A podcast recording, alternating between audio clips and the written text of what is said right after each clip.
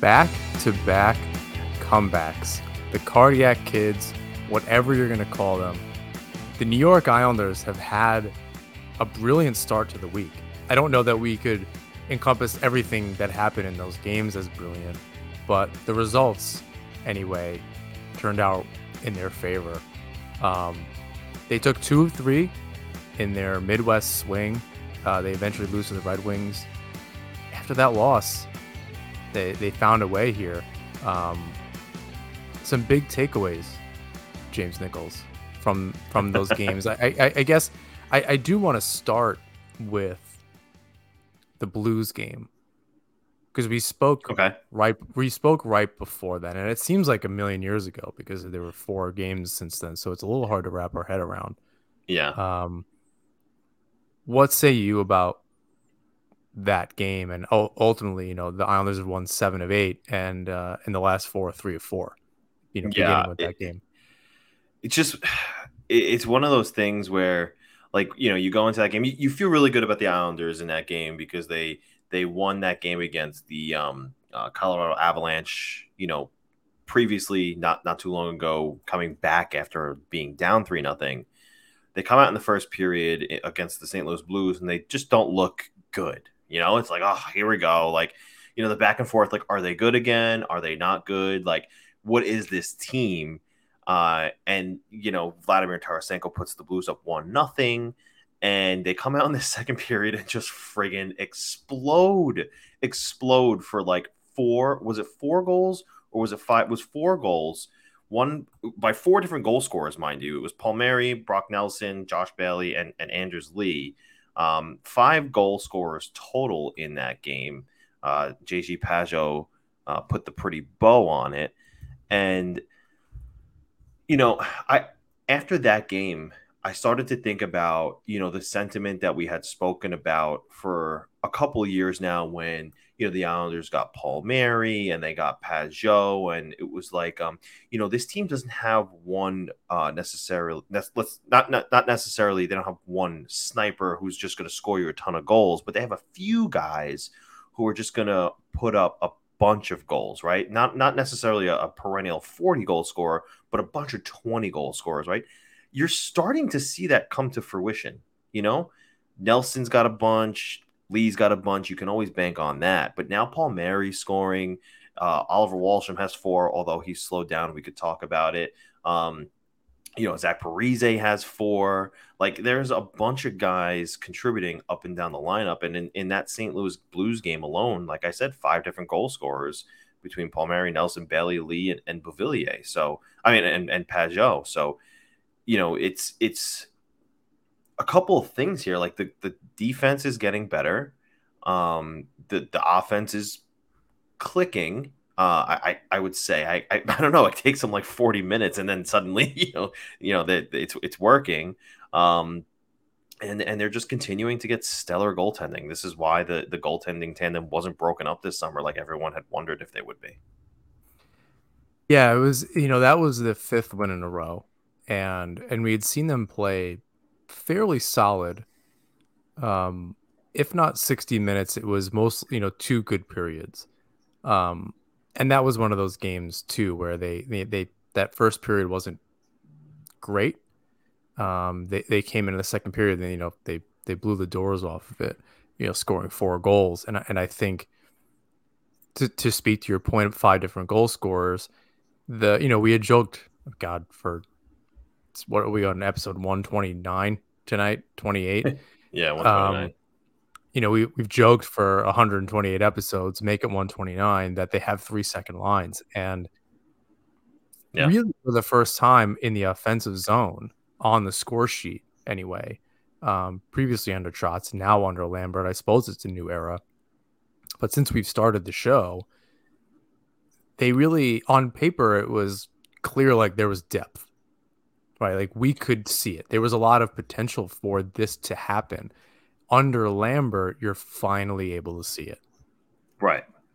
And the the these games and the comebacks and you know specific like starting with this Blues game, you're you're starting to see like they didn't need they, they won 5 to 2 ultimately. Yeah. Yeah. they didn't even really need to do that. If they could lock it down a little bit better later in the game, it, that could have been a three to one game. You know, that would have been a more of a Trotz win, three to one. They would have just yeah scored three quick goals in the in the second period, um, and, and that would have been the end of it. But they're they're playing a little bit more run and gun, and but they're actually seeing as a result of that, the depth is really showing that it's you're not just relying on Palmieri's on a cold streak, and it just so happens everyone's cold streak lines up. You're actually seeing like everyone's being able to contribute different nights. One night it's Parise, one night it's Palmieri, one yeah. night it's Brock, one night it's it's Wahlstrom. So like the fact that Wahlstrom's been cold hasn't really done anything, right? He needed to, you know, we'll, we'll talk about the last game and where he started against the Rangers on the fourth line. But I but I think there's you're not relying on him is what I'm trying to say in particular. Or Barzal hasn't scored any goals. Wahlstrom has only got a few, and it's been a while. Like it took a little bit for Nelson to get going. They were still winning hockey games, and they were finding a way to do that. And I think it really speak. And I think this Blues game, you know, and it just to to kind of start, just because that's that's the game we're starting with, um, really shows that. Um, yeah, you know, and, and, it was funny because like you you were talking about the goal scoring just now, and I and I quickly wanted to look up what the goals for per game are at the moment, and uh, I expected this number when I looked at it to be higher overall rank in the league. They're scoring three and a half goals a game, which is you know almost a whole goal more than they were last season um, at two point seven nine, I believe. So um, now, obviously, goal scoring is up this this year. I think the goal scoring has gotten uh, uh, increasingly higher every every year. Um, but that has them ranked or, or, tied for 11th with the Pittsburgh Penguins, who we know can score goals. Um, you know, Sidney Crosby, Evgeny Malkin, and, and, company. But three three and a half goals. I mean, when was the last time we could say that of the New York Islanders? The last time we could say that was when Doug Weight was behind the bench, and, and it was all offense, no defense. yeah, I wonder. I wonder what it was during that 17-18 season, um, if only for that stretch and not the entire yeah that entire season. And I'm showing on, on hockey reference anyway, um, 49 goals for seventh out of 32 teams. And really, what I thought was interesting, and I, I didn't really like. I knew their goals against was was good, but I, just because they're scoring so many goals, you're, you know, you flip the switch a little bit. Not to say anything bad about the goaltending, but the goaltending, you know, goals against 36, ninth out of 32. That's still really good. Yeah. You know, so two or three goals a game really isn't a big deal. They they haven't gotten any into any too too many uh, barn burners. I mean, the Avalanche game was five four. Um, um, yeah, but outside of that, like a four goal against game is rare. If that might be the only one, unless they got beat. Um, yeah, it's like you know, I, I you, you notice that they're they're keeping the the it's hard to say the Trotz system is still in place, right? Because obviously they're playing more run and gun, like you said, you know, a little bit more of a wide open game. However, when they're in their own zone, what they did or what they're continuing to do, um, a la Trotz, is limit those shots and opportunities to the perimeter rather than in you know the, below the dots in the slot area, uh, those high danger uh, chances. They're they're limiting those. Um, it's largely just stuff that's happening from the perimeter, and hopefully, you know, the the uh, for the opponent's sake that they they can catch a rebound and and um, score that way. But it's it's really been limited. So um, it it's definitely, you know, this this is what Lamoriello built his team, in my opinion, to do. Right? I think he believed that the scoring could come from all four lines the the defense would be just good enough. Um, you know, and this was before they had Romanov and Dobson broke out, right? The defense would be just good enough to be able to be buoyed by the the, the goaltending of you know when it was Lehner and, and it was Greiss and they were a really good tandem together, and then it was Varlamov and it was Greiss, which was still another really good tandem. Now you have Ilya Sorokin and Semyon Varlamov, probably it, you know, the, the conversation right now, which we can talk about too, is that Ilya Sorokin is maybe better than Igor Shesterkin, and we, if you want to get, get into that a little bit later. Um, but you're looking at possibly, you know, one of the one of the best goaltenders in the NHL, at least top three. You don't need. I mean, of course you want your defense to be good, but you don't necessarily need them to be on point every night because you know he's going to make those saves for you. And if you're scoring, you know, if, if you're scoring or sacrificing two goals, but you're scoring four, you still win in a game. Yeah, I mean, I think ultimately in the long term, you're you're seeking to fix that, whether that's a trade deadline acquisition, which if the Islanders keep in, you know, playing at this pace and they're in a playoff position, um, come February, March, whenever that deadline is, our schedules are all messed up. I can't really picture when that actual trade deadline is. I imagine sometime maybe early March. It, it's mid March, yeah.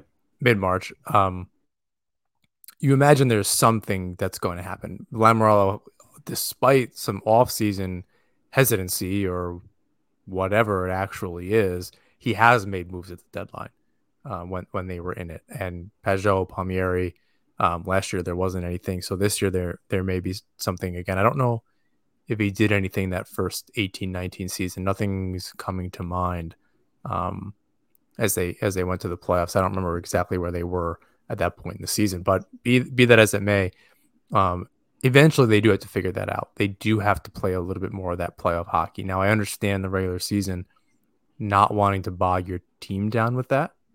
Right. And I think that's why I'd warn them out under Trotz eventually, you know, after three seasons of it during the regular season and then long playoff runs. Locking it down later in the season is going to have to be a thing. They they are going to have to figure it out. And yeah.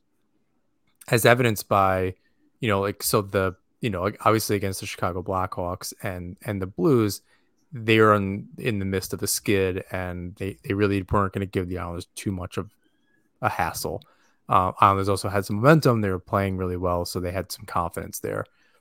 But then going against a team like the Red Wings, who I don't, I, I can't recall how they how they came into that game, but like they've been playing pretty well too, definitely above expectations, and they'd kind yeah. of been there for a while, you know, since the beginning of the season. It's not like it was just out of out of nowhere, kind of like the Islanders, where they were like a middling team at two and four, and then all of a sudden they win five in a row, and yeah, it does wonders for you uh, in in the standings. The Red Wings have been kind of like chugging along a little bit.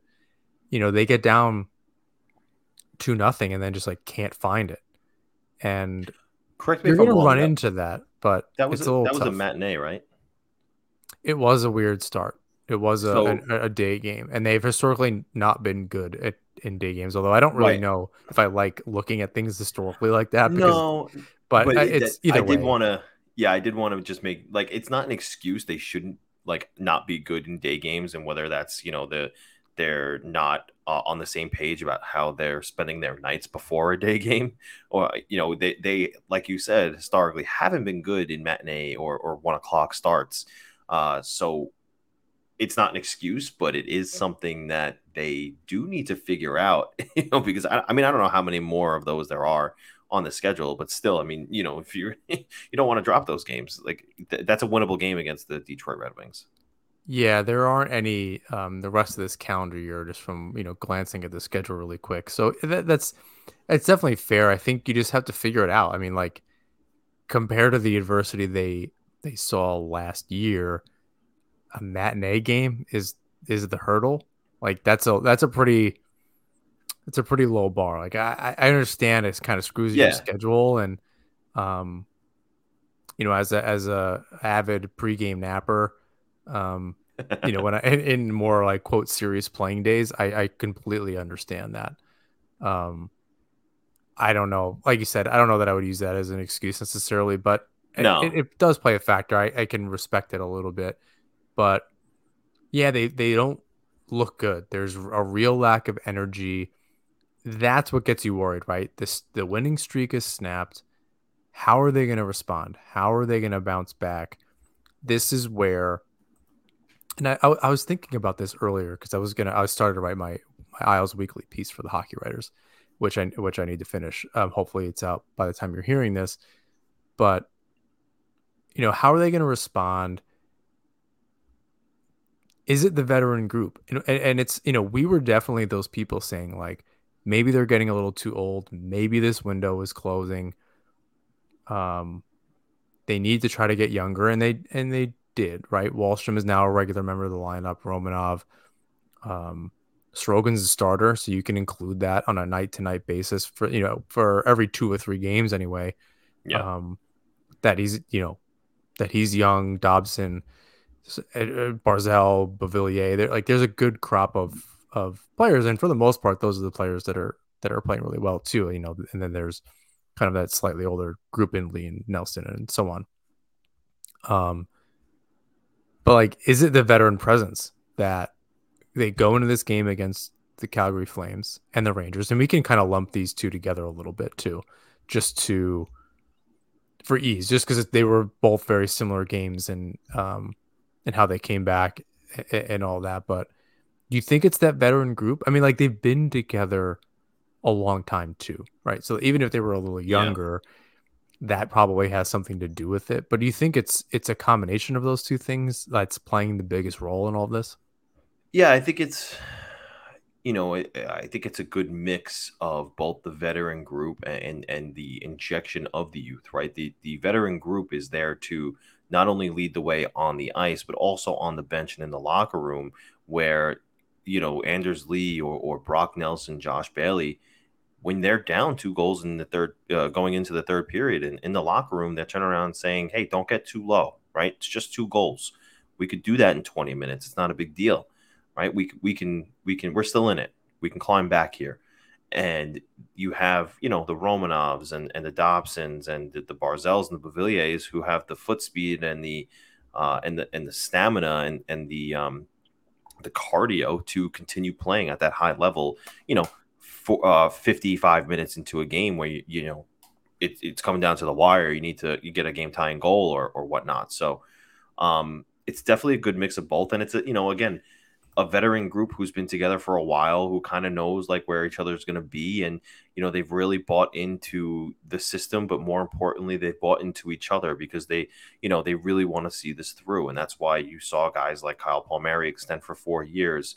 Um, you know, Anders Lee seven years, Brock Nelson um, oh, he signed a little while ago, but I mean, Matthew Barzal just signed for eight years. Adam Pelech just signed for you know eight years. He's got seven years left. Ryan Pulock is on the first year of his eight-year contract. So you know these guys all want to do this together. They want to be together, and and they're just buying into the system, into each other. And I think it's just they have a good mix of both the youth and the veterans right now, um, which is something that you've been we or we've been wanting to see for a while.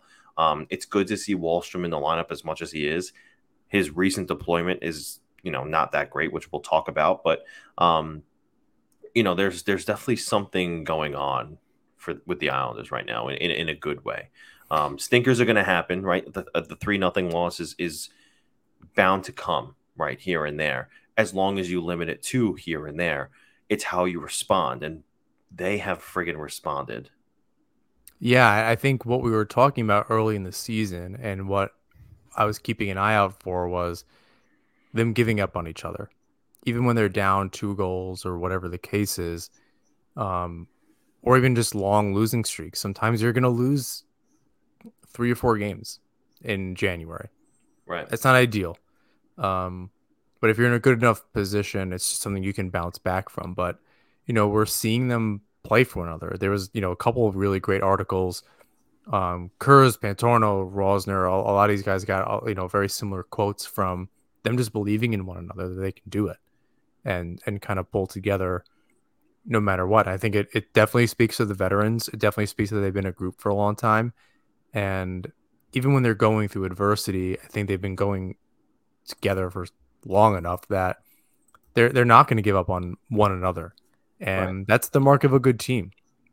I think, frankly. And that's how you can come back against the Calgary Flames, who are in the midst of a losing streak, but that's an easy letdown game.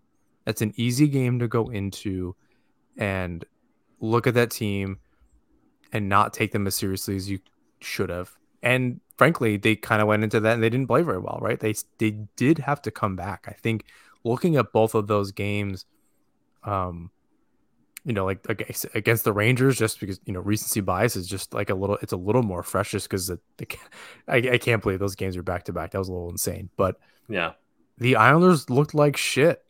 It, I think for stretches, like you're not seeing them play 60 minutes, and it was those felt like games that I would have normally turned off. If the other team scored one more goal, I would have just turned it off. Right. But they, the Islanders are they're getting back into it. Some things the the penalty kill is coming back down to earth a little bit, but the power play is working. You know, like they're they're finding different ways to win all these games. You are seeing the depth kind of shine through. Dobson scoring that overtime goal. Um, you know, but everyone's contributing. As you know, we were probably just going to beat that into the ground a little bit. But like thinking about Palmieri getting five goals in early November, he didn't have he didn't have five goals till December last year. Right. The Islanders didn't even have this many wins until December last year. Right. So you're you're just looking at a team that that's kind of been able to put it together. I worry about the consist inconsistencies I, I do want to touch on that a little bit later. I, I, worry about how those games started. Like, how far out of hand do the games get? This is now the third one, right? Like they've they've been an amazing third period team, even second period, but real uh, primarily third period team where they've scored. Is it 26 goals now? 25 goals leads the yeah. league in in third period goals. It's like 26 to 11 or something like that. It's cra- yeah, they're outscoring opponents. That's that's crazy. That's really good. You you, you like that, but I, I don't know. There's something about like eventually it's going to get out of hand. Eventually, you're not going to be able to do it. Is right. you know there's preparation meets opportunity is is luck, right? And that's only going to happen so many times where you're presented with an opportunity and you're prepared to do it. On back to back nights, that's nuts right? And you let I, in a lot of goals. It's not like a two goal comeback, right? They have to score right. four goals a game. Like that's well, yeah, my, that, I mean, identical games. Like that's crazy to me. I, I was pre- prepared to come into this show tonight and to ask you this question specifically. Like, it's it's great to see the comebacks, like going down two two goals into the third period. And you know it not once not twice but three times is it four at this point that they've come back and won these games? It's great that they're able to do that but is it sustainable? Can they continue to play this way come from behind and win in the third period i think they're learning a lot of lessons in a short period of time that's what i'm hoping for anyway no it's not sustainable but if they're learning that they can overcome anything, they're never out of a game moving forward. And I think that that there's definitely something valuable there, but it's not you you can't rely on that. That that cannot right. be your bread and butter. You you need to just go in and you know like the Coyotes. I I just want to see them annihilate the Coyotes. Right. Full 60 minutes, no holds barred. I want I don't care if it's a 2 nothing game right? The goalie can stand on their head and, and, and do it. But that, you know, at the end of the game, I want to hear Butch say, if it wasn't for that goalie, it would have been nine nothing, right? That's that's the kind of performance they need to do, you know, against the Arizona Coyotes and like take care of business. The the Flames and the Rangers are are no joke. Even despite you know they're both teams, both of those teams recent struggles, they're still no yeah. joke. The Rangers looked really good right? They got beat. There's some right. power play goals, and the Islanders uh, playing a little bit desperate, which God years ago you would have killed for some desperation on this team and some energy. It just always looks so flat. So it's good to see that. They just kind of always need to. They need to start the game like they're behind. They need to pretend they they're playing with a handicap. They, they they're just they're not starting like they mean to continue, as an old boss of mine used to say. And they they just need to do that because eventually it'll run out that luck will run out. And right. the thing is, they're not relying. I think they have really decent shooting percentage, but I keep going back to PDO, and I, I wrote about this uh, over the weekend, even after the the Detroit loss. That luckily, it's not the shooting percentage that they're relying on. They're really heavily relying on the save percentage end of things, but that's the reliable part. Sorokin's not just going to fall apart. Varlamov's not going to fall apart a shoot your shooting percentage can just die. You can just hit nothing for a while. You know that that's it's entirely possible. A lot, I mean, a lot of guys are that that have considerable points. I mean, Anders Lee's shooting twenty percent. That's not sustainable. Palmieri's sixteen percent. Um, and uh, they're just looking at guys with like five five or more goals or four or more goals. Wahlstrom's at almost fourteen percent. Parise's at almost at twelve. So like, that's not necessarily sustainable outside of the fact that so many players are well over 10%. And okay, so a couple guys can go cold as long as not everybody at once goes cold. Right. Um, but you know, to me, the way that I'm reading it is that the the the save percentage and the goalies are really carrying the quote luck part of it. And I think there's, you know, and I, I also wrote about this. So during was it the St. Louis game where Dobson knocks that puck out of midair? It could have been. It was yeah. I think it was against the St. Louis game. He he he knocks the puck out of midair on the blue line or on the power play as, yeah. as somebody was coming out of the box, and O'Reilly was trying to get the puck to him, and Dobson's in no man's land, and he even said as much. Um, and they're they're playing high risk, high reward hockey, and yeah. they happen to be getting rewarded for it for taking those risks. That's not sustainable either. That's kind of that's part of the problem to me that they're sometimes they're just getting beat and they need to tighten up. Other times they they're just playing high risk, high reward. And because they're racking up the wins, it's easier to be like, oh well, something's working. And they're coming back and they're doing this stuff. It, it makes it complicated. You kind of want to see them go on a on a run of a little bit more dominant games where they're they're clearly winning. And it was kind of earlier in that that winning streak, right? Chicago right. and so forth, where they were going in and just winning hockey games. The the thing is to right, and and at the risk of making this sound pessimistic, we promise we're optimistic about this team right now, and we will continue to talk about some optimism moving forward. But you know the the the wins that were most impressive were against those you know highly touted teams in the Avalanche, the um, uh, the the Rangers and and the Flames, right? Those are aren't necessarily teams right now though that are uh, succeeding, right? They're they're going through their own little uh, slides in, in their own respects, and you know it's still fairly early. You know, it's about to be mid November almost, which is crazy to me. Um, but those teams you anticipate turning things around, right? the next time the the Islanders see the uh, the Colorado Avalanche, I don't know if you can anticipate them, you know, falling apart like that again. You know, are they going to get healthy and have uh, Val Nichushkin and Gabriel Landeskog back? Are the Flames going to have uh, Jonathan Huberdeau? I think they, I don't, I think he was playing against the the uh, uh the Islanders the other night, but you know, he yeah. was out. I think last night, and you know, so are, are the the the Flames going to just figure out you know whatever it is that's that's going on with them? Because I don't I don't even think Jonathan Huberdeau, even though he was playing, is playing that well right now. So, oh no, you he's he's playing way too slow. But I think you can look at some of those other games. Three nothing win against the Rangers, six two against Carolina. Yeah, they played a high powered team in Colorado.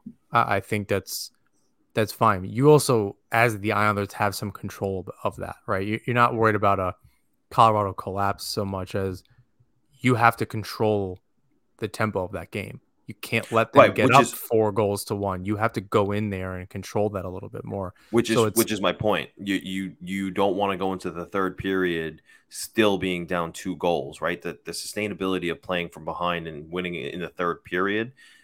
That's that's not something that you should be priding yourself on and, and looking looking to do, right? Because teams like the Avalanche, eventually down the line are going to figure out how to close that door. The Flames are going to figure out how to shut that door, right? Those are those are the games that you're if you're going to be a contender, you need to win, um, and you can't consistently do that by playing from behind.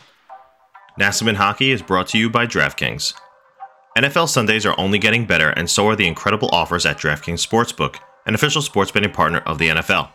Right now, new customers can bet just $5 on any NFL team to win and get $200 in free bets if they do. Check this out. Right now, everyone can earn up to 100% boost with DraftKings stepped up same game parlays. Go to the DraftKings Sportsbook app, place a same game parlay, and combine multiple bets like which team will win, player props, and points totals. You know I'm going to bet that Zach Wilson's going to throw two touchdowns. With payouts bigger than ever, DraftKings Sportsbook is my go to when betting on the NFL. So download the DraftKings Sportsbook app now, use promo code THPN, and place a $5 pregame moneyline bet to get $200 in free bets if your team wins. Only at DraftKings Sportsbook, an official sports betting partner of the NFL with code THPN. Minimum age and eligibility restrictions apply. See show notes for details. I want to go into because um, we're getting in some of the the, the nitty gritty here. So I want to go um, into a segment I'm going to call three up, three down, and I want to go over kind of six items um, in, in no particular order. And I, and I want to start with what I have as number two here, but just because you mentioned it before, in Oliver Wahlstrom, who started on the fourth line against the Rangers. Again, a little bit of recency bias, but he hasn't exactly been noticeable lately. He gets what some are calling a kick in the pants. Wanted to get your your opinion on that. You know, it's funny because, like I said, I said at the beginning of the year, you could see the parallels between how Noah Dobson's breakout year went with how Oliver Wahlstrom's breakout year could go. And I wonder if that's starting to happen, right? It's November now, and and um, you know Wahlstrom's getting the opportunities to succeed, um, but is he necessarily? Sometimes yes, sometimes no. You're seeing the mistakes happen here and there. Um, he gets demoted to the fourth line against the New York Rangers. You wonder if that healthy scratch is coming, right? Right now, you're looking at a player who just needs to slow everything down around him, right? I think he's trying to think too fast because he's trying to maybe keep up with a line mate who is a bit too fast for him. Um, and and maybe gripping the stick a little bit too tight and not um, you know completely thinking through his positioning on the ice and and um, you know Lambert did make the comment that you know he's doing the little things right and and the small details are all all good and fine um, but there is work to be done you're just waiting for him to put it all together. And you know, I wonder if if that same blueprint for Dobson and how his breakout year happened will happen for Wahlstrom because it, right now it's almost like he's following in those footsteps. And and uh, you know if he just takes a game or two and and really you know whether it's from the bench or you know from the press box observes um you know uh, the game and really takes it in and then gets back on the ice the next day or or or, or two, you know, whether it's on the top line or not, you, you might see, you know, a guy like him evolve the way Noah Dobson did. I just I see those parallels and I wonder if it could happen, but he just he does need to work on, you know, making sure he's he's in the right place at the right time and, and not um, you know, finding himself out of place and behind the eight ball there because, you know, that that's what's been holding him back from succeeding in the in the top six. He's he just hasn't been positionally right, and um, I think that's what's hurting him the most. He does have seven points in thirteen games, and he's a plus six, right? Just looking yeah. at like not uh, anything underlying, and he's got twenty nine shots. I think the quality of those shots could be argued a lot from the outside. Yeah. Um, him and Palmieri as righties often put themselves way too wide on the left wing. It's it's always a curious decision. I think I even tweeted that the other night from our account. Yeah, you did. I I just I don't understand. and they're they're on two on ones or three on twos with Barzal, and they're way towards the dot, and that's a really weird right. angle, and I don't I don't understand it. And that's he what also, I mean by positional. You know, that's why he's, he's he's not been in the right spot when he needs to be. Yeah, he's also rushing the puck. That too. He's he's forcing plays. He's making bad play bad passes. I mean, frankly, Barzal does this on a regular basis, and it's very frustrating for a player of his skill level to just force the puck when he doesn't need to. Frankly, the entire team it's it's part of those mistakes. Um, one of these other things is just like the, on the on the downside of things is the inconsistencies. Sometimes those passes are great, and sometimes you're like, that was a a Bantam age pass that was a Pee Wee level mistake. Like I don't, I don't understand what you're thinking. You're just like forcing this play, and and Wahlstrom did it against the Rangers, specifically at the, um, at the opposing blue line, and the Rangers are way too quick. A lot of teams are way too quick. The Devils, who you who you cover really close to, like they're gonna eat the Islanders alive on a regular basis this season. Um, and if it goes the way you know they're both kind of like two three in the standings right now in the in the division it, but if it's a wild card or whatever the case is in the in the playoffs this is you know we're not even a quarter way through the season yet but if that's how it shakes out like in a seven game series i think i take the isles but like the the devils are going to give them uh quite the scare you know yeah. I, I think That's really tough. So those little mistakes, you know, I've seen, I saw Wahlstrom do it last night and a few times, and you're like, dude, just like, you know, and Lambert said just more of like a north south game, which is why he started on the fourth line. You want to see that from like the whole team. Nelson did it a couple times. Just inconsistent play. Like I you know, and you just I hear Butch on the call. He does this all the time. Just get that puck deep. Yeah. Especially like late in the game, you have a lead or whatever. You're just trying to play it safe. Like they they try to make like one extra pass. And you're like, Barzal's done this too. Like, yeah, just put the puck in the zone. You're gonna get off anyway. Like you're you're too tired to make a play, and that might be part of it. That's late in the shift. They're, you know, they're just making a mistake, and that happens all the time. You're just not enough oxygen. You know, making a bad decision, but too many times, and it's like very inconsistent, and it, it leads to a lot of mistakes for the team. Yeah, the, the the one major difference between how the Islanders play and how the, the Devils play, they're both playing fast pace right now. Um, however, the Devils do trump the Islanders in foot speed uh, per skater, and the thing about the Devils is they'll they'll you know carry the puck into the zone um, and be able to find that space to set up and, and cycle the puck. Um, whether it is skating it over the blue line or dumping and chasing and winning those puck battles along the board. Uh, Islanders don't necessarily cycle the puck too much, and I think that's the major difference. Um, something that I think that you know because I've I've noticed that the Islanders are still scoring decently well off the rush, right? You saw the the the new formation of that that uh, Lee Nelson Barzal line, and you know a rush comes via Barzal and uh, Nelson puts a shot on on, and uh, I believe it was actually in the Ranger game, right? Shesterkin makes a save, and um, what do you know? Who's there to clean up the, the garbage? It's Anders Lee. So that that's the major difference there, and I think that's why it, the the Devils system actually works a little bit better for uh, a guy like, uh, for instance, one of their young guys, Fabian Zetterlund, who's in in the lineup. He's able to, you know, um, play at that foot speed, but also set up in the zone, and, and he's fast enough and skilled enough to, to be able to cycle the puck like you know like the Devils do. Um, I would like to see the Islanders do a little bit more of that you know, I, I feel like they would benefit from more rotation uh, within the offensive zone. I, I, just I don't feel and, and, look, they're scoring goals and it's all great and they're scoring off the rush and you know you can't take away from that, but they, need to be able to do or, or score and, and, and produce in more than one way. Um, and I think that's that's something that they definitely are lacking.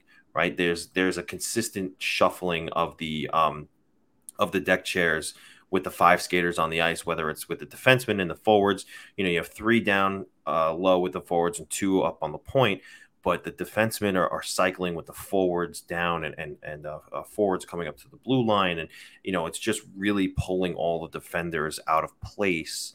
Um, and really just making everybody turn their head in, in kind of confusion. Um, I mean, more shots and things would also help the Islanders offense as they set up True. in the zone too. Just because you know, and Butch pointed this out last night. It, those shots get, as you just said, gets the defenders and the other team turning their head towards the goal, and you wind up losing players. Right. Right. And right. I think that's and that might be you know part of this, and not being and only really being able to score off the rush. Although the last couple of games they've done a lot better with you know that obviously the Dobson goal, Pelech scored a goal. Um, they they they are finding more opportunities to score while sustaining some offensive zone pressure. But that might have to do with our third thing here, which is the poor power play so far, for the most part. Again, outside of the last game or so, where they, you know, overtime goal against the Calgary Flames, and then two of their four goals against the Rangers. Um, and they've taken a ton of penalties. That St. Louis game was abysmal. The Detroit game the officiating was terrible. But the Islanders put themselves in a bad position where you notice that type of thing. This really should just say special teams and taking penalties. Um, but or power play and and, um, and taking penalties and uh, lack of discipline is probably inconsistency in, in, discipline in in this section. But that might be why they're struggling on the power play, is that they yeah. they don't have that chemistry yet.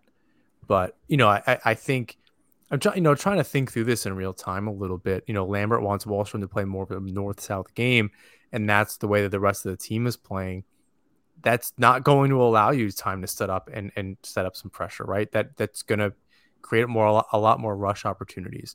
And that might just be Lambert's style. He wants he's you know Romanov is jumping into play. That that Mayfield goal where he was like, what game was that? Where Barzal found him and he Mayfield was like below. That was the, the Colorado game. The Colorado game. It, he's just yeah. like below the hash marks and and yeah on the side of the crease on the on the right side. Like the hell's he doing there? Uh, even well, right. you know, like I, I think that's where it's just a, it's a little bit different, and we have to get used to that. They could stand to cycle more. I, I don't disagree.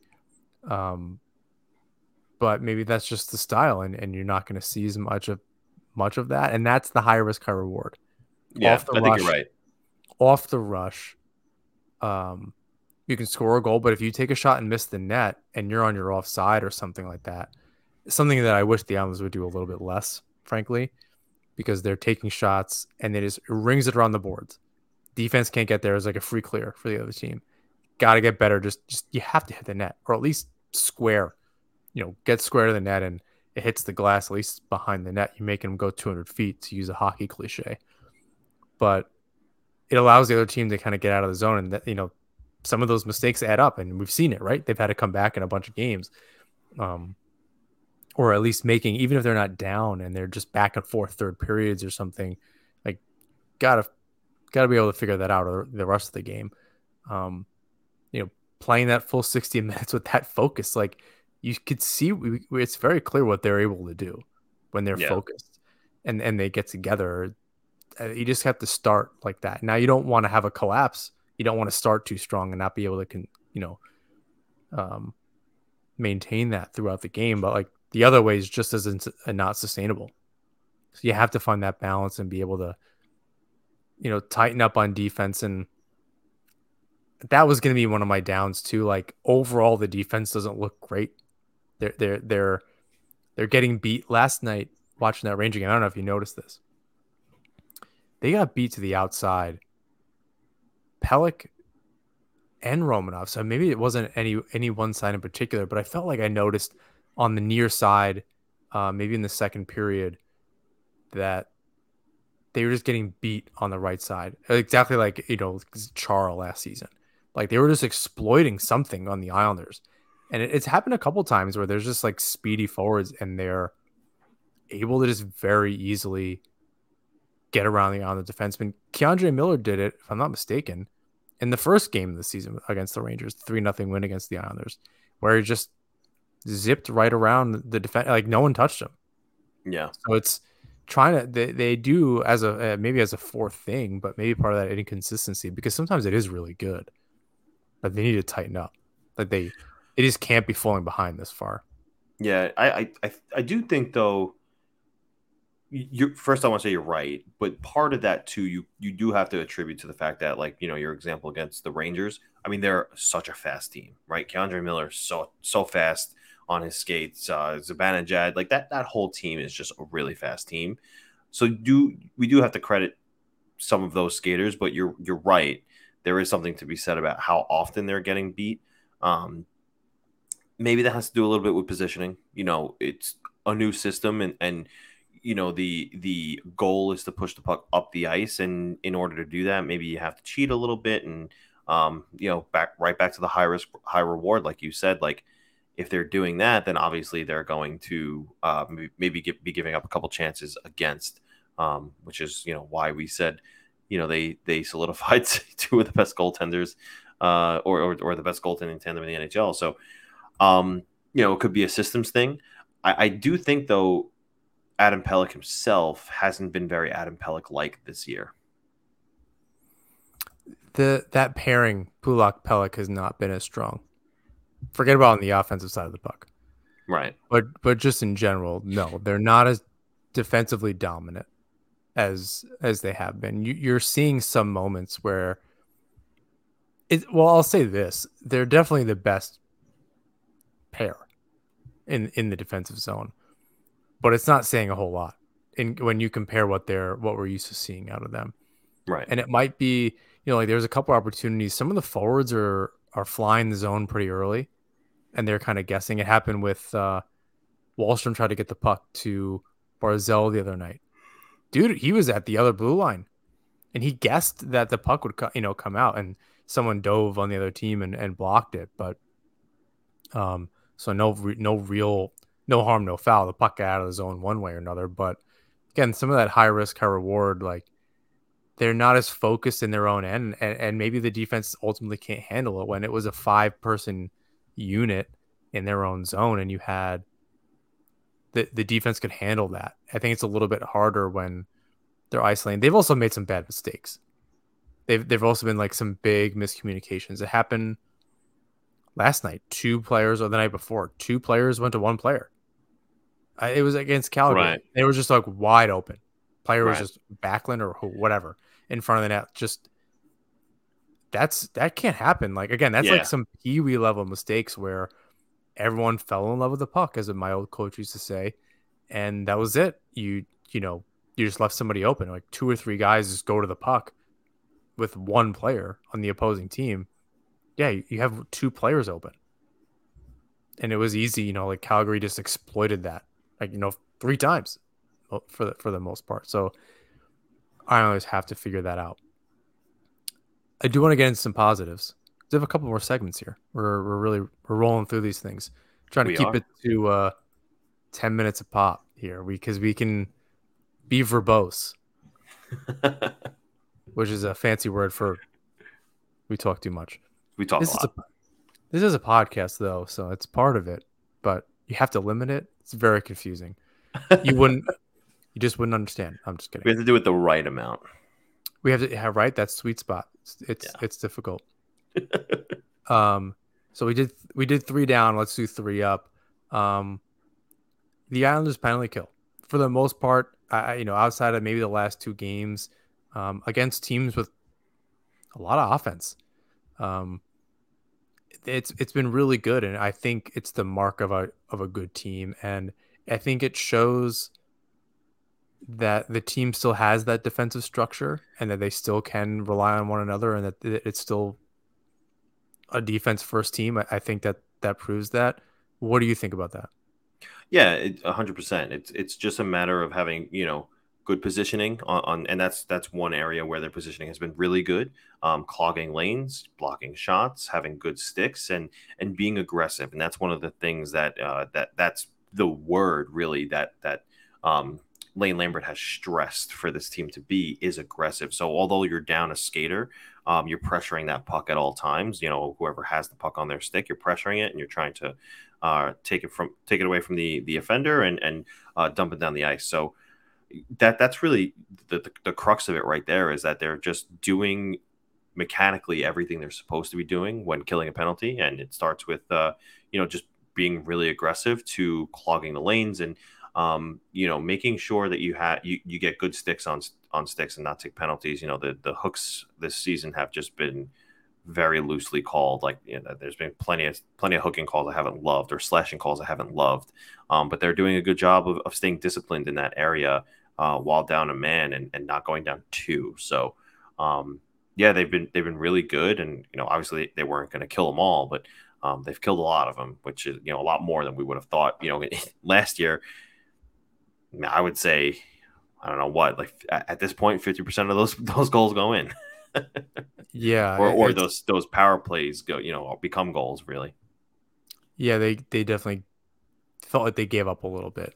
By Yeah. by the time they were taking penalties, they felt like they were out of it, and it didn't help that they were down a down a player at that point. I do also want to say on the PK front, they're getting good clears, and that's really what's helping. They're they're getting, um, they're getting their their stick on the puck, and, and they're they're finding a way to get out of the zone, and, and Right. that's been really good. You know, Parise Clutterbuck, who was out last game, um, and, and had Stashnikov starting on the first line. We didn't even touch on that. Um, no we did not a, a, a curious choice for sure. And then it obviously didn't last very long, but um, you could tell he didn't play. He hasn't played in, in a while. He, he Sashnikov looked a little rough. Definitely. Um, wait that wasn't Kiefer Bellows that wasn't Kiefer Bellows. sorry God, we- had to do it that was like yeah, that was like three episodes ago, right? um, you know, so Sashnikov doesn't even play that much. I do want to say really, really quickly, but you know, because just because we we went ahead and I had it up and then it, and, I, and I took it down. Wahlstrom's played the third least on this team as far as time on ice is concerned per game. He's at 12 minutes, just over 12 minutes. The only two players that have played less are Matt Martin and Cal Clutterbuck. Now, yeah. Plays on the penalty kill, but Wahlstrom doesn't play on the power play. Right.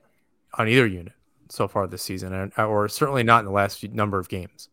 Um, Pageau has kind of taken over. Um, I think even on the first unit, he was out there. Maybe that some of it's been switching around, so it's, it's been hard to keep track of. But um, some personnel changes there, but n- not too many. Just really absent of of Wahlstrom. I just wanted to quickly point that out before I forgot. Um, the second up, got to be Ilya Sorokin. Uh, you, you you talked about him being better than Shesterkin. I'm here for that conversation. Um, I think they both have a lot to prove. Sorokin's played a considerably less games, maybe 20 or 30 less games than than oh. Shesterkin. Um, so I think Sorokin has a little bit more just like, hey, can can you do it? I think two full seasons pretty much puts in that conversation. Um, so he's he's well on his way. Um, I do also want to point out, and you know, I'll let you I'll let you kind of get your two thoughts, your two cents in here. Shesterkin hasn't played well against the Islanders. He's one seven and one, and like the one game save percentage. And the one game he won was when the Islanders like were down with COVID and had like Andy Andrew off or whatever. Yeah. Um, so there might be some specific bias, not just Eye on the Ranger bias, but you're only seeing him pl- not play very well, and Sorokin for the most part outplay him in those games. I don't want that to cloud anything. I, I want to look at like I think that's important that when they play head to head, Sorokin and his team play really well. Although Varlamov uh, was was in last night and who's had a hell of a, a streak against the Rangers and had his shutout streak snap last night at 250 minutes or something ridiculous like that, four games and plus. Yep. Um, so I don't want that to cloud anything, right? They Shesterkin didn't play against the the Islanders that three nothing loss. It was Halak, and then Sorokin didn't play this time around. Right, they, they haven't played each other yet. Well, it's yeah, it's not always it's not always that matchup that you're. I think, and, and unfortunately, for for some reason or another, the Islanders and the Rangers only play one more time the rest of the season. It's friggin' November 9th. That's a crime. Yeah, I, th- I think that that's the scheduling is definitely interesting. I, I think when you're playing every team in the league at least twice, once at home and one on the road, that's a lot of games. So you it used to be like what six games in your division, something like that. Yeah. I mean, I want to say it was eight, frankly, but eh, maybe it wasn't quite that high. But it was a lot of games, like four or six games. Three games is tough it does make those games matter a lot. And the fact that they've won two or three, it, you know, when it comes down to it later in the season, that's frankly the the honest just banking points in general, right? It's yeah, really they already important. won the season series. Yeah, it's it's really important that they have that uh, as like a tiebreaker kind of thing against a lot of these teams um, in the Eastern Conference. Like, just I don't really care how they're doing it; they're coming back, and I guess that's the moral of all of this. Like, who cares how they're getting it done and coming back and all of that? Like, have your struggles later. Like bank those points, get in a good position by Thanksgiving, and and go with it from there. Like you're just in a way better position for yourself um, mentally. But go. I want to. Uh, I want to get your two your two cents on the Sorokin Shesterkin debate. You know, both all world goaltenders, right? They've they've proven everything they could have from the outside of the NHL. They come into the NHL, and you know they're both dominant at this level as well. I think both of their bodies of work, although Igor Shesterkin's is, is a little bit bigger, um, is enough to, to prove that they are legitimate, I would say franchise goaltenders. I, I, I know for a fact that uh, Frank Seravalli labeled Ilya Sorokin as a franchise goaltender for the Islanders. Same for Igor Shesterkin. Now, obviously, Shesterkin has that uh, that Vezina to, to hang on to, and and uh, to, uh, you know that feather in his cap. Um, but you know, I think that although Shesterkin had a monster year last year, there's just something about Sorokin, and, and when you watch him, he's got the I think it's the athleticism, it's the explosiveness, it's just those, you know, Shesterkin maybe I want to say mechanically he's just always positionally sound, and it, you know he he's um blocking just enough of the net where you can't see Twine, and it makes it really hard for the shooters to score just based on how good he is positionally. Um, whereas Sorokin does that, but also just has that athleticism to boot. Like he, how many times have we spoken about?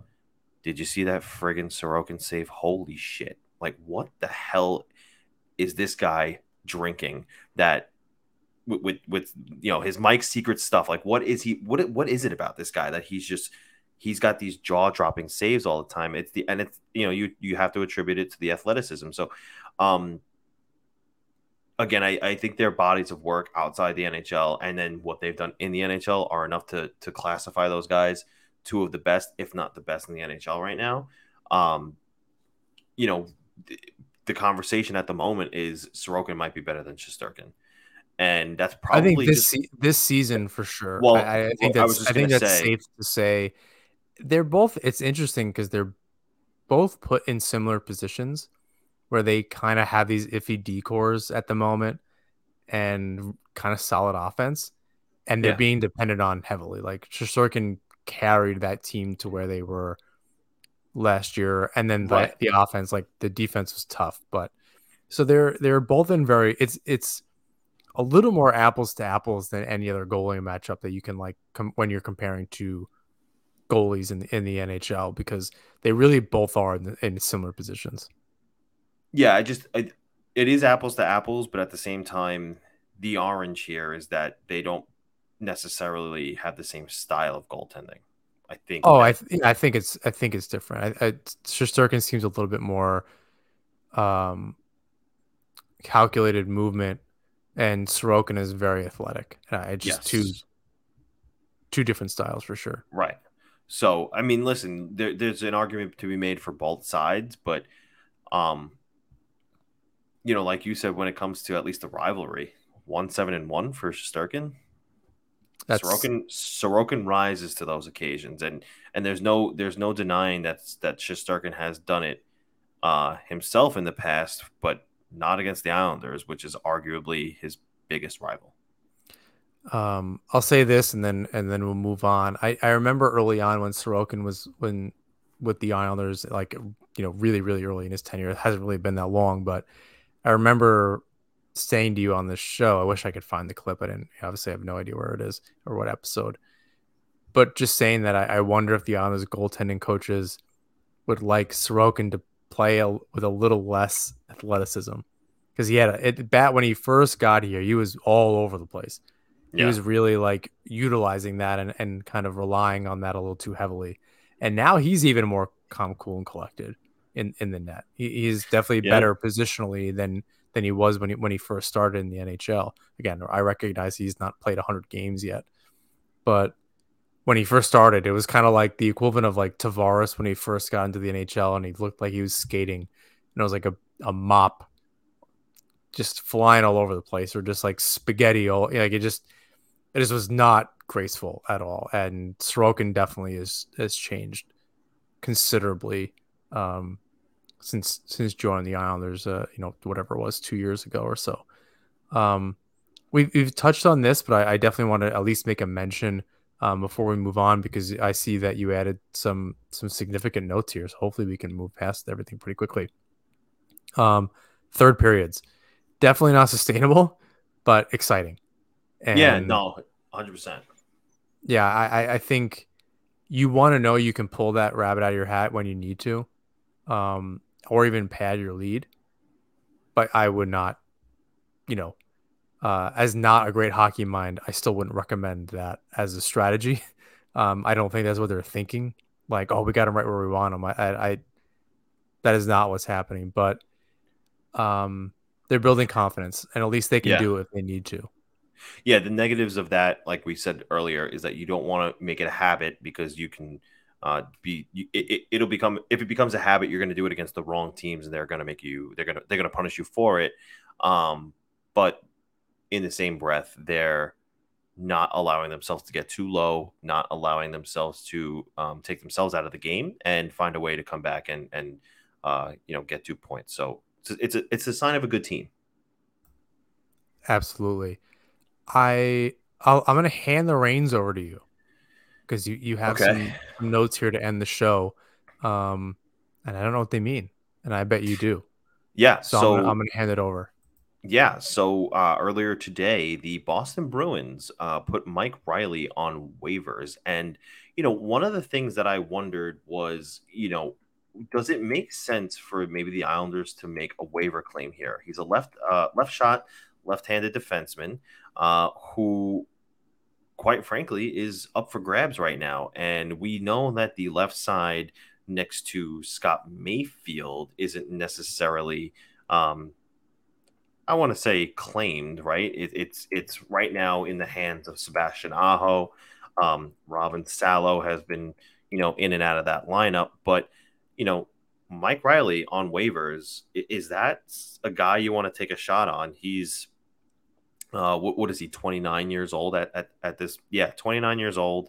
Um, you know, he's not necessarily the the most offensive defenseman. Which, but I mean, at this point, do do you really need it? You know, you're not getting much from uh, that that bottom pair anyway. So, um, four goals, thirteen assists last season. He's got one assist in ten games this year. Um, but again, you, you're not picking this guy up to, to get you a bunch of points. You're just really looking for somebody who could be a steady presence on the blue line. Doesn't necessarily play in uh, much of a different system for the Boston Bruins, is it a good idea to take a, a flyer on Mike Reilly to solidify the defense? I'm not sure. It it puts the Islanders in a in a position I would that, that you know a, a difficult cap situation. Right now they have 3.6 million. Now it's give or take with Robin Salo up and down, and best I know he's recalled again. Yes, um, he is. I think you roll with this for a while. Uh, you might regret not doing it, but if you're in a good position come February or March, you you make a different trade if you really need to improve. I, I don't think this is you're going to regret the three million dollars if if it doesn't work out, as opposed to like working with a Salo and and Aho at, at this moment. Neither of which are you know playing. Lambert definitely rolls his defense but you know Mayfield and Aho or Salo are definitely getting used in, in only certain situations, and Aho is like invisible in third periods and in certain times of the game. So like I, am not. I, I wonder if that three million dollars is worth it to then not have any flexibility. Um. I so I'm I'm not I'm not sure. I know it was he was definitely somebody you had your eye on in the summer. if I'm not mistaken. You, you definitely yeah. mentioned that, but I don't know. For three million dollars, I th- I think we have somebody maybe just as good. Not with the NHL experience, so there definitely is that. I don't know if that's worth three million dollars of your cap space to then have a little bit more of a struggle at the deadline to kind of fit people in. Right. I, I I'd kind of I'd rather regret not not bringing him in, frankly and, and have that space later to make it to make a bigger move. If you're going to spend three million dollars, there's better defensemen for that price, and for two yeah. years. So th- yeah, you're, that... you're, not just. I think you're you're locked up, and I, I think if it was a different player, Lamoriello would jump on that because I think that is something that he wants. But Salo is going to figure it out and make and make this team. Romanov is going to be more like maybe if Mayfield's not around next season, but like that's a different offseason problem, right? Like uh, we're trying to just look at the trade deadline and the and the playoffs. Like I don't know. I, I think that is a trade that doesn't solve the problem that you have or all that significant of a problem at the moment. Well, not a trade, but a waiver claim. But um, speaking something of speaking of trades, um, listen, way too early to be talking about this. I I know that, but things look good for the Islanders, and uh, right now, second in the division, um, fourth overall in the NHL. We, you know, who, who would have thought that this was going to be the way it was? Um, and and the other day, um, the newly formed Lee Nelson and Barzal line. I mean, that line, very short sample size, but from what you saw in that small sample size, was greatness. If if I'm being quite honest, right? You saw three players who three three of the Islanders' best players on the same line who just clicked right away. You had your shooter, you had your distributor, and you had your guy to clean up the garbage in front of the net. Um, ideally, the, the kind of line you want to have. Let's say for some reason or another that becomes more consistent. Do you is there somebody you have in mind that would be a good acquisition to fill the center role if Matthew Barzal winds up on the wing? Because I have one. Um, but before I say mine, I want to know if you if there's anybody that you might have in mind. Um, is this is getting a center the right call, and if so, who? If they're gonna lean into that as a line, and not just in certain situations, it's a lot like Toronto when it's like you put um maybe Nylander, Marner, Matthews or Tavares, Marner, Matthews or something like that together on a line every once in a while. Um, I, I, don't know. I, I think it, this is definitely way too early. Um, I want to, I really want to say that Raty pops off in the AHL and, yeah. and they stick him on the third line. Um, kind of move everybody up a little bit. So Pageau's uh, quote second line center, and they kind of move some things around. You wind up having like an extra winger around, you know, even with with the call up, and then you don't have that option for a seventh defenseman. So their roster space thing is interesting. Like a player, as I said all summer, or everyone said all summer, a player needs to leave the roster to like make this actually work. So I'm not like they could put Soshnikov on waivers, I guess. Like that's a pretty easy thing. Like who the hell is going to take that guy? But he's good for the Islanders as a as a Clutterbuck replacement. Like I don't know what the rest of the league looks like as far as like that that kind of need. But so I guess that's a that's a pretty easy solution. Um, but yeah, I, I would love for Raty to kind of make his way up and just make make that choice for Lamoriello and the Islanders. Um, I honestly have no idea. I, I was like not in that headspace. Who are you thinking? Yeah. So as I'm, you know, thinking about the other day, I'm like, this line looks really good. Like maybe there's something there. You know, I wonder if, and it's look, it's not Lamoriello style to, you know, in, in the midst of a, of a of a run to the playoffs and well into the playoffs to call up a guy uh, who's a rookie and doesn't really have much NHL experience, right? So you wonder if if Raty does get that call yet. Maybe he does. Maybe he doesn't. If he does, that's great. Um, but if he doesn't, and and Lou Lamoriello wants to make a move at the deadline, um, I'm looking at the Canucks again, right? And the Canucks are actually, as we're recording this, losing once again three nothing, um, just not playing well at all. Forget about JT Miller. That is not where I'm going with this. Don't even think about Elias Pettersson because that's not where I'm going with this either. I'm thinking of contract year Bo Horvat, who tell me that is not the typical Lou Lamoriello move to do, where he goes out and he buys another team's captain, um, a leader in the room, somebody who would probably fit in well with the Islander mold. mold. Um, still fairly young and 12 goals in 13 games right now. That's ridiculous. I did not know he's playing quite that well. Um, what's his cap? I, I haven't thought about outside of like the Vancouver Canucks suck. I, I haven't really thought of that. um, yeah, he's he's 27. It's five and a half million dollars. You got to move some money around. I think that's part of the problem. Again, it's like the only thing I'm going to point out for the most part is sure. that like how, um, and then what does it cost to get him? Uh, assets wise because he's 27 years old. He's like in in his prime. He turns 28 during this season. So he's got a maybe you know three or four years left before you start having a little bit of concern. So if you can buy that time in a six year deal, I, I, don't think that's terrible after you know re-signing him after this season. Five and a half million dollars. I don't know. I don't know where you find it. I think that's a great idea. I mean, I, that definitely. I guess I don't want to have this conversation necessarily because we just stopped. Like it's 14 games and some exhibition games in camp away from us just dealing with this all summer. I understand having that line together is this is it's a good exercise to at least be like that line works. Why would you not do that? Why would you not um put them together more more often? I think it's a good tool, something that you can have in your back pocket. You're you're seeing the Islanders have success though, just up and down the lineup.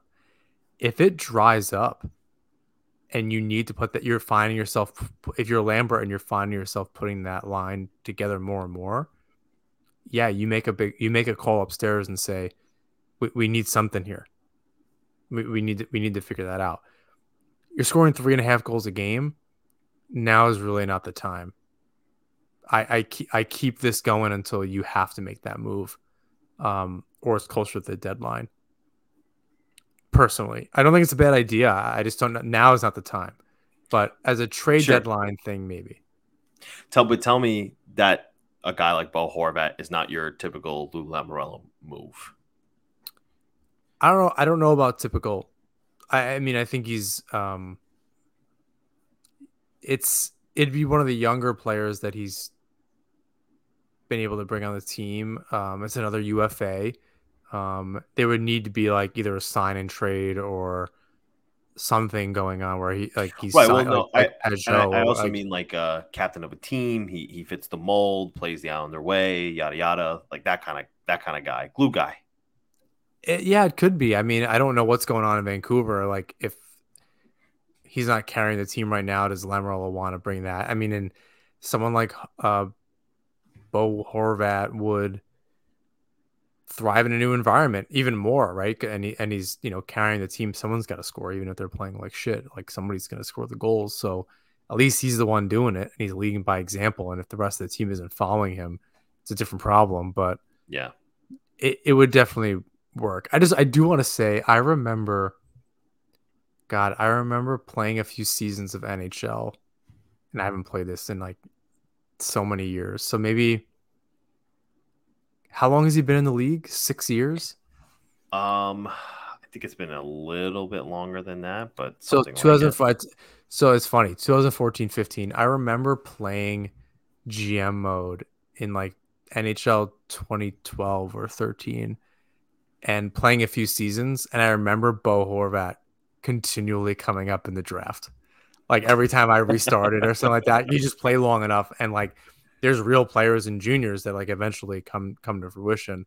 Sure. Uh, it runs out and eventually you just get like no name players. They just go back into like the 1918 thing and it's like Bojack Carpenter or like some like just weird weird names. They all like sound like old timey boxers or something. Yeah, Like yeah. I remember Bo Bo Horvat um, coming up in, in, that all the time, and he had like a decent thing. I always had to draft him, so it'd be interesting for the Islanders to to get him. Yeah, um, yeah. I mean, he's on pace for his best his best year by far. He had 31 goals last year. He has 12 and 13 games. He had to go on a serious cold streak to not continue that. Right. Um, yeah, I mean, of course, he's going to make this team better. I don't that that goes without saying as far as a typical Lamoriello move, yeah, he's a leader. I mean, I think it's you know bringing that kind of thing in there, and plus yeah. uh, some very obvious goal scoring. Yeah, I mean it's an it seems obvious outside of the logistics, which is like makes right like oh yeah that makes a total sense outside of actually making it happen, um, which you know leads me to no, it doesn't work. but um, yeah, definitely way too early. Would love to see it. I mean, if you're gonna go for it and you're gonna try to win a cup this year, something's gonna happen, right? And he, and Lamoriello is a midseason guy, so I don't put it past him. Um. All right. So now I want to get into last week that we did trick or treat. Uh, this week it is not Halloween themed, so I just uh, wanted to do a little bit of uh, buy or sell to end the show, and uh, we'll you know, yeah, a little, a little uh, news segment we're going to do here on NHP. But uh, Buy or sell. Noah Dobson at this time is in the top 10 in points among defensemen at ninth overall. By the end of the season, he'll be in the Norris conversation. Are you buying or are you selling? I, am gonna bet on him. I'm gonna I'm gonna buy on that. Um, if if only because I think he'll get Norris votes. I don't know about the whole conversation. I don't know about actual voting at the end of the day. I think the conversation is fair considering how how he's played. He's not very strong on the def- defensive side of the puck, but either is Adam Fox necessarily. And I see, I do see, I think Adam Fox is better. I don't want to confuse anyone here, but there are a lot of similarities between their games and the way that Dobson's kind of stepped up, um, really all season. Um, I'll, I'll buy on that. Yeah, I'm gonna buy on that too. Um, you know, he's got four goals to this point, and two of them have come as game winners in overtime. So um, he's not only doing it when, uh, you know, he's he's not only doing it in regulation, but he's doing it when it matters most and, and um, in, in clutch moments. So um, I'm gonna buy on Noah Dobson uh, as a, in the Norris conversation by the end of the season. Um, okay, Matthew Barzal will finish the season with 20 goals. Currently has none, but he'll finish with 20. Are you buying or are you selling? Selling.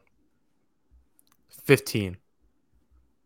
He's, he's going to have an absolute ridiculous amount of assists. He's going to have 70 assists. But, like, I, I, think he's, I think he, he's going to be a point per game player, I think. But it's going to be like 13 goals and whatever the rest of that in, in assists is. Uh, not a not a math guy. Um, let's see. 13 goals, uh, a nice 69 assists. Um, easy to remember. So yeah, I think it'd be 13 and 69 for a clean 82 points at the end of the season for Mr. Barzal. Yeah, I think um I think it's going to be tough to reach 20 goals uh, with the rate that he's shooting at, 2.7 shots per game probably want to see him shoot maybe one or two more pucks per game to say, yeah, at least he's shooting the puck at a high volume. Maybe he's just a little bit snake bitten right now. Uh, so you know maybe he he'll you know start to find the back of the net a little bit more, but he's not currently shooting as much as he could be shooting uh, at 2.7 shots per game. You'd like to see him at maybe three, three and a half, uh, but he is not reaching that at this time. So I, who knows? Maybe he'll uh, you know reach an uptick at some point. But uh, at this time, no, not uh, not buying on Matthew Barzal scoring 20 goals. I could see 15, 15 to 17 sounds like the right right spot. So I'm, I'm gonna stick with 13. 13. Yeah, I, I originally said 15. I, I, think it'd be 13. I'm trying to think of some like weird number. 15 is like too clean. um, yeah, like 13 goals, I, I think he hits. I do think he hits a point per game, but um, yeah, I think I think he'll have something like uh, you know, he's on pace for I think 88, 88 assists. I don't think he'll have 88, but um, I think he'll have you know 75 for sure.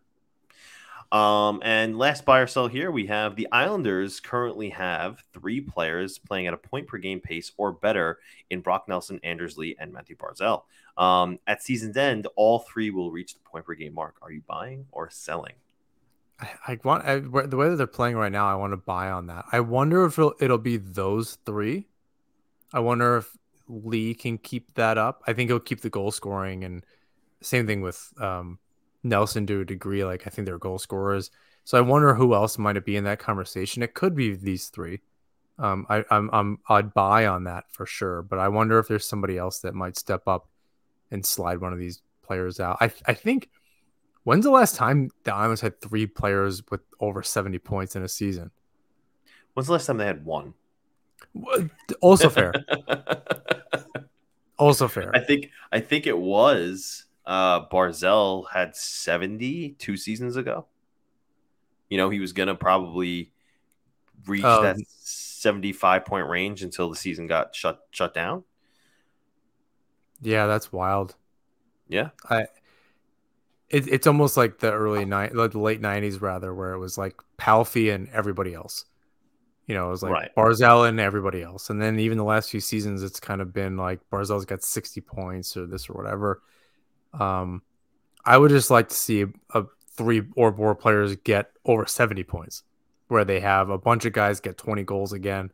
Something that they, you know, they were able to have on a regular basis, five 20 goal scorers, this, this, and this. Like they they have to get back to uh, a little bit deeper of a lineup. But they definitely have that. I think they'll have a bunch of 15 goal scorers for sure. Uh, you know, around that anyway. Um, but I'll I'll buy on them. Yeah, I think I'm going to sell just because I the history doesn't you know present itself as uh, favorable to this um, to this scenario. I, I, could see Barzal getting point per game, no problem. Um, I could see Nelson reaching close to, if not getting it. I just have a hard time believing that Anders Lee uh, does hit that point per game mark. He's doing it right now, which is great, but uh, like you said earlier in the show, he's shooting like 20% or something like that. And, um, you know, that's not easy to sustain. So, uh, you know, 60 points would be great though from from Anders Lee. I think that that's something that you can uh, you can say is a really good season for him uh, and his style of play. And and you know, who knows? I, what was what is Anders Lee's career high? While we're we're on that subject, I don't know if it actually has ever reached the 70 point mark. Um, I do believe he's had 60 points in a season before. No, his his career high is 56 points, uh, which he had. Uh, uh, no, I'm sorry, 50. Oh no, I'm looking at the wrong column here. He did have 62 points in uh, his 40 goal season. 40 goals, 22 assists uh, in 2017-18. But then since then, or in and around then, it was uh, you know mostly 50 point seasons. Yeah, it's been tough. And then he was injured. He's coming back. This is really his first year back uh, at at full strength, and you can see what he's able to do. So it's it's entirely possible the way that they're playing. Um, if they can keep the goals per game up in general, um, and everyone's contributing, hopefully they're not doing it in in quite the uh, heart attack fashion as as they have been the last couple of nights and made a little bit of a habit of kind of falling behind. Reverse Vancouver Canucksing, I suppose, because Canucks just like fall apart and then can't do anything. Uh, at least the Islanders are falling apart and then and putting it back together uh, by the end of the game. So yeah, we'll we'll see what happens. Um, next game against the Arizona Coyotes. I think it's time for us to to wrap it up here. Getting a little late uh, on a Wednesday, weird night. Hopefully, we'll get back to the regular schedule. We're trying to balance uh, James' schedule here, the Islanders' schedule. Um, I'll eventually have something else to do. We'll see. We'll see what happens. Um, but I think that's the end here. A- any last thoughts or? Uh, yeah. Tweet out that picture of you at your hockey game the other night, posing as Nick Leddy. That was hilarious. posing as Nick Leddy. I you said that before, um, but I don't. Maybe I maybe I haven't really posted too many pictures. My my girlfriend. I, I had some really early games uh, lately, so they've been like six o'clock or like five forty five. So, um, my girlfriend's been coming to the game, so she snapped a, a picture of me coming off the ice the other night. Um, yeah, some sick green uh, kind of Hartford Whaler. Yeah, Hartford Whaler colors, uh, which is pretty cool. And I got the nice lime green socks going. Uh, I need I need to get the matching socks with the actual stripes on it. But um, I gotta say, I got I gotta get a new stick because it broke. I had it for like a year. Oh. And uh, is a true AX5, maybe it was. I'm sure it's something special. Somebody that's more of a gear nerd would would know. And coming from someone that used a wood stick up until like a year and a half ago, I, I I'm not the guy to ask that. Yeah. Um, but I got the CCM stick and I hate it. The oh, blade oh, yeah. is weird. It's like too long. I like a shorter blade. The it, yeah. like the way the lie is weird. Like the whole, I'm just not liking it. I I cut it a little shorter because I wanted to like compensate for it to get me to get a little lower, and I, I'm just not. I'm just not enjoying it. All my equipment is so old, and then I like get a new stick, and I'm. I just lose it. I just like can't. Uh, I can't handle everything I've had. Every a lot of the things I have, I've had for like probably way too long. But um, yeah, I need to find a better stick. I really don't want to spend another hundred bucks though. That's kind of like until this breaks. This is kind of what I'm using. Yeah, I was, I'm surprised to hear you say you didn't like the CCM because I'm a CCM junkie, but uh, you know, to each his own. It's just the blade's too long, so the way that you have to like hold it on the ice is is weird. I prefer a little bit of a shorter blade. Um, I feel like it's a little snappier. even on the wood stick, it, it, the blade was was even though those the the coffee curve was ridiculous. It is my backup stick. I still do have one, but it's still a shorter blade that you can get the puck off your stick easier. This one seems like a little too long, and I'm struggling to like just snap it. It's just not rolling off the stick quite the way that I like. Granted, I play once a week and I don't touch the puck all that much outside of passing. I'm not, I'm not the shooter on my team. Um, although I did have a hat trick in my first game, so not a big deal. Um, gets you a free gets a free pint at the bar at the rink. There you Got go. all of that. Um, also, if we don't get any penalties, I think we get a pitcher. But uh, hey, it's that small, small victories at the. Uh, God, this rink is terrible. Um, if anyone, so this is a very Long Island thing. If anybody remembers Sports Plus, um, this is like way out. This is like in the Smithtown area. This rink is a lot like that as far as the ice is concerned. I remember the ice at Sports Plus would get so bad. First of all, it was like Adventureland on one side of this building, like indoor park arcade. It was like an indoor roller coaster that could not have been safe. There's no, there's no way. Um, and then the other side there was a, there was an ice rink, and very frequently the ice would be very thin on one end to the point where the concrete would come through, and they'd have, they just like put a cone up behind the net, Oh God. and it was like, oh yeah, just don't skate over there. It wasn't even like ah, it's a little wet. You know, sometimes it happens to warm out. This is like no, nah, there's like no ice. It was like a pretty regular occurrence. Uh, the uh, the way you described your rink, though, that's not atypical. My rink was the same way. There was, you know, one side was the ice rink, the other side was the, you know, this whatever game area where you know there was like rides and stuff as well over there too. So Where'd you not play? atyp- not atypical. I played in uh, uh, Woodbridge. I played for the the Woodbridge Wolfpack. Um, Is at that near the- United United Skates of America? Is that the one where you had to pass like the jail or something going out to Staten Island? I remember I No. played. No, that is the Staten Island Pavilion where I also played. Um, I played there. the have you played? You played there? I remember playing there. I, I yeah, because they were like I, I when I played for PAL, and um, this is 2005, 2006. No, 2006, 2007. I was playing um, A- 18U. Uh, back then it was midget major, and um, I remember parents like threw stuff on the ice after we won, or something happened. Like they were like throwing stuff. I was like, oh yikes! I'm not some they, it was maybe it was like rec time at the jail and that they didn't let him come out to the rink or something. Yeah, well, I didn't play very long there for reasons that are now abundantly obvious.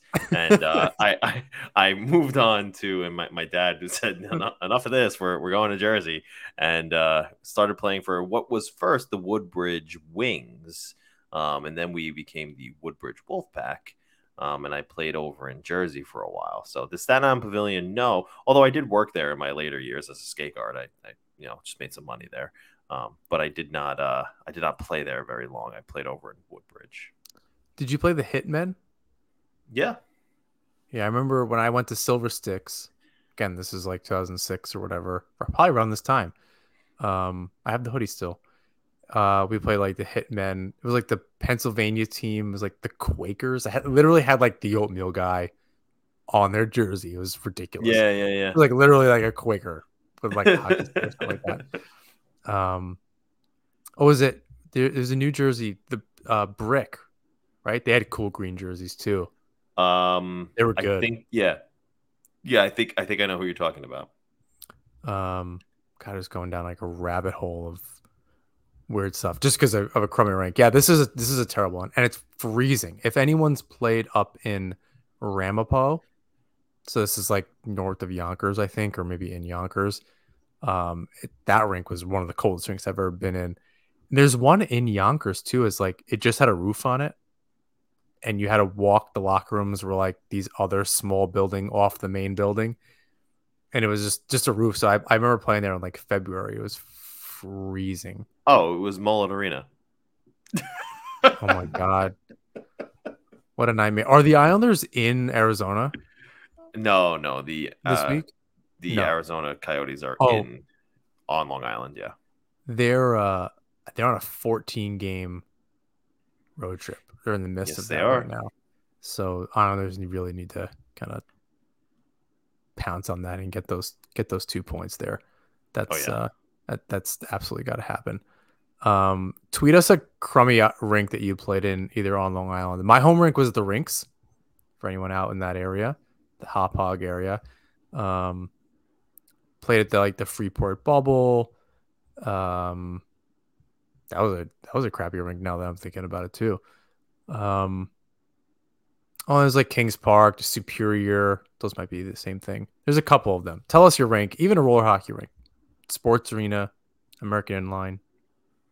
We want we want to hear about it. Um, I need some throwback stuff. For sure. What's the? There was oh skate safe in Bethpage. I remember I saw like a professional roller hockey tournament there once. It was very weird. Maybe, maybe it was a maybe it was a college tournament. Um, it was it was whatever. It was very weird. Um, all right, I think we're at the time. That's that's the point in the show. We're gonna wrap it up there. I don't know if that's a good ending or not, but um, we're gonna call it. It's not gonna get worse. Uh, please rate, review, and subscribe wherever you listen or watch the show. You can follow us on Twitter, Instagram, and YouTube at Asselman Hockey. You can find James' work at the fourth period. You can find my work at the Hockey Writers. Make sure you subscribe to Isles Fix. They are at an everyday pace at this point. Great catching up via email.